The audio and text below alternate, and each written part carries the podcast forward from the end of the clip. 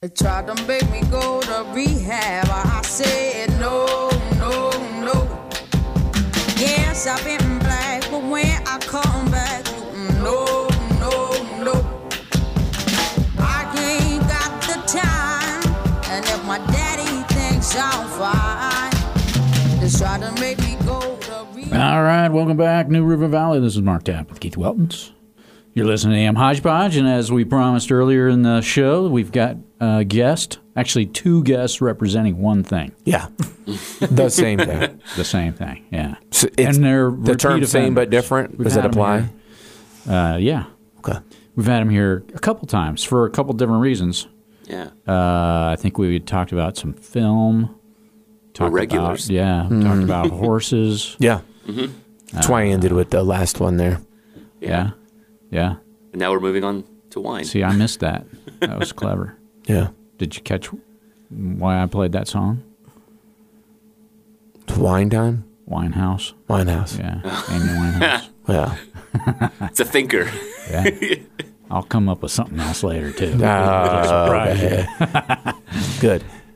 so is uh, she's passed, deceased, right? Yes, yes. Yeah, yeah, yeah. She was she was very talented.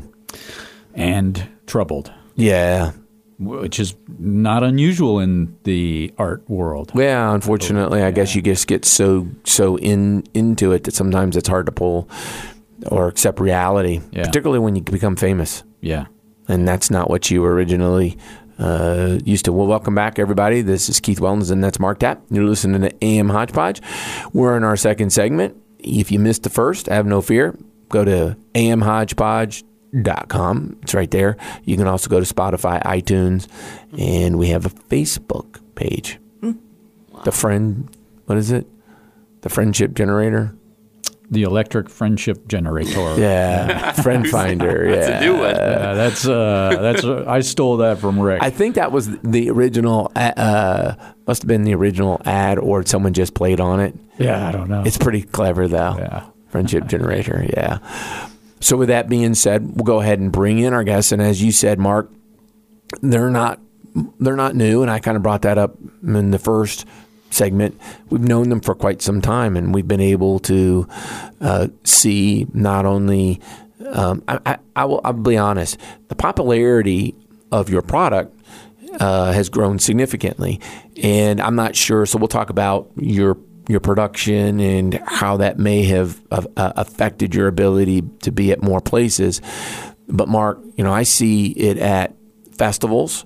Um, I believe you guys were at Stepping Out this year. Did you guys have We a this year. product? Okay, okay, you weren't there, um, but uh, I do see you. Not as I say, not only um, at events, but also through your marketing material. So let's start with the marketing part. Who's who's handling kind of the outreach for you on on on everything? Where where, where are you getting your name kind of out there? We do everything. Okay, So as a as a family, it's a small family business. okay. I do the work and they take the credit. Well, yeah, that'll So, uh, work. That's how it really is. That'll work. That'll work.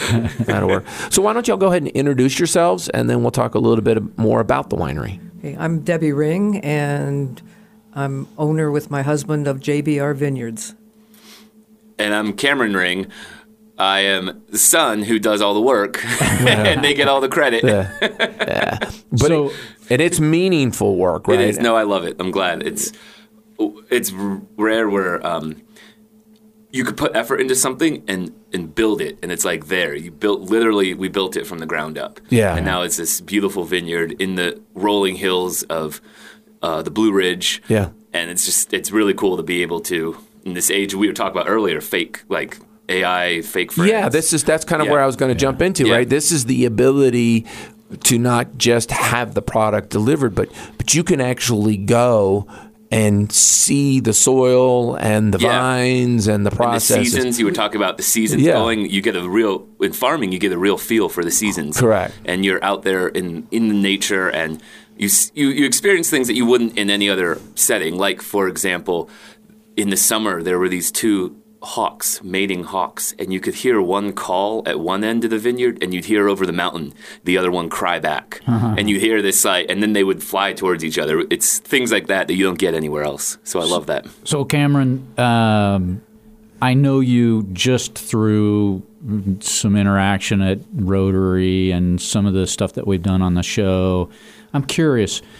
Uh, you so you came, you moved here after your parents started the brewery or the uh, the vineyard, right? Yeah. And um, you, you, at the time, I think you were working or pursuing an acting career Yeah. uh, on the on the West Coast. Is that right? Uh, yes. So I've been to. I was in New York, L.A., Atlanta. Okay, uh, uh, kind of Atlanta All over. surprises me, but yeah, New York and, and LA I, would strike me as big acting Yeah. Scenes. Atlanta is too. Yeah, there's a Atlanta's lot of really- film there. Yeah, There's a Atlanta's big. What is it, Georgia Productions or yeah, something like that? Atlanta has more, I I believe, has more productions Correct. done in Georgia than LA or wow. California. And they yeah, they're, they make uh, nine billion a year for the state. Unbelievable. for Yeah. film. So I did not know like that. Tyler Perry Studios is there. That's the most famous that was one, but there are others. I don't Yeah. know. about Yeah. So, so have you personally gone through? I'm guessing that when you were in high school, you weren't thinking of, about uh, working in a vineyard. Or being a filmmaker. Right. I'm doing both. I have an, another film out too. So, ha- have you personally gone through a transition, sort of uh, uh, from uh uh, what you find are your priorities? Absolutely, yes. Because I used to love being in the city, like New York. I loved it, and now it's a city life is almost repulsive now. I what I, I like waking up to um, birds singing and Cows. yeah, cows mooing as opposed to horns honking and sirens. Yeah. which is what you woke up to in, in L.A. too and Atlanta. What, So- what, what do you attribute that change to? That so I couldn't tell you what it was, but it was definitely a process Mm-hmm. because I I do I don't regret going like to New York and out. I don't regret it. I love it, but I would never go back. So I think it's just about it's such a cliche, but I think it's about discovering yourself and what you want. And it's almost like people do go pick lives because what they're supposed to do, Uh-huh. as opposed to what really fulfills them. So if you just let go, And, of, ha- and you wouldn't have known what fulfilled you if you hadn't just No. sort of stopped by and said, ah, "I'll work for the summer." And Yeah, pretty much. Yeah, and then uh, get in a situation where you're like, wow, I like it, and Yeah. and then you go back to the world of social media and clickbait news articles and things like that, and you realize when you're out in, in nature, it's so much more. I, I guess the word's not. I don't want to say peaceful because that's too simple, but you, you How feel whole real? out there. How about real? Right? real? Yeah, It's real little- or little- wholeness. Yeah, that's uh-huh. exactly is what it is. Yeah, and, and Debbie, you know, I find it, you know, Mark, I'll, I'll kind of pick this in there and throw it. But, you know, this understanding where your priorities and what you like and what you don't like and everything else, this is something that the vineyard has had to go through too. Right. Right, which is which grapes does the area like to grow, and what wines will be better suited for the climate, and then the the, the people, and then kind of tailoring those along the way. It's, you don't just plan it and then you come up with something and it's like, well, it's done. And and um, if, if, if, If only it was that easy. yeah, I mean that's a I guess that's a hot pocket, right? It's like Yeah, ninety seconds exactly. or whatever it is. Um, so you're you're you're over here not only through the creation of it, but then the constant tailoring of the product based off of first what the earth will give you, and then secondly what you can turn into the product, and of course the selection process of where to, you know this particular wine came from and everything else. I know that's the art component of that, but I am curious.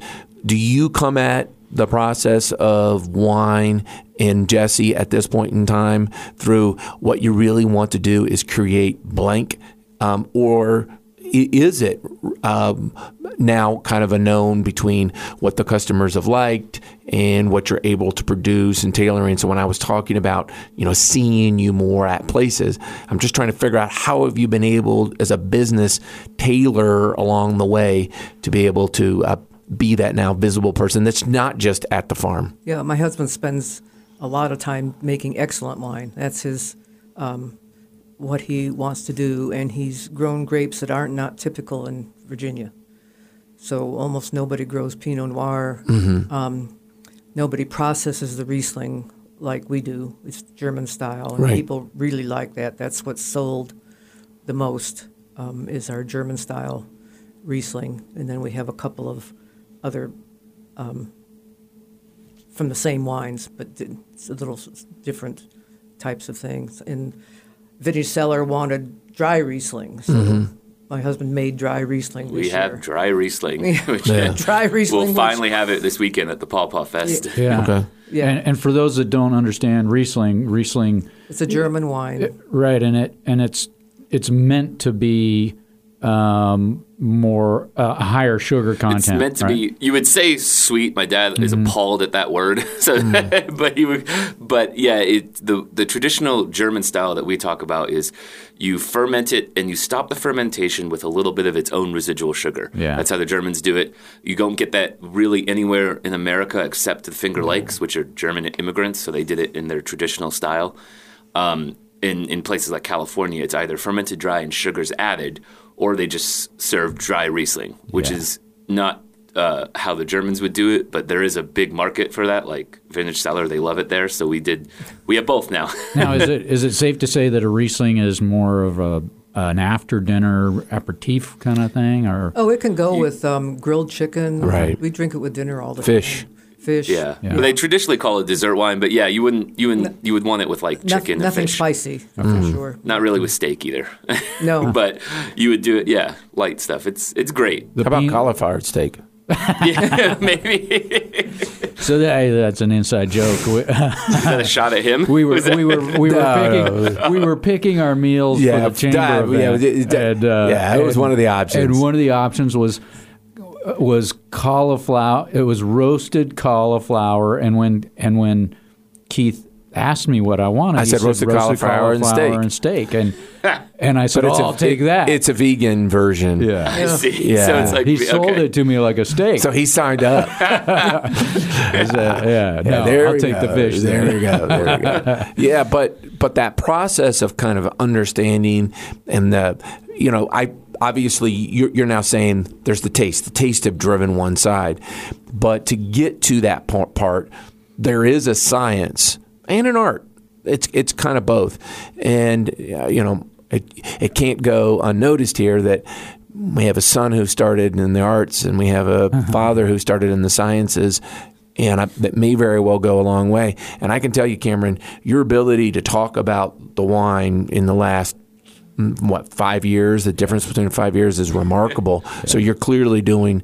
Um, you're paying attention at least uh, uh, along the way, but your hands are showing me that you are uh, actually active in um, in it too, because you can see it see it on your hands.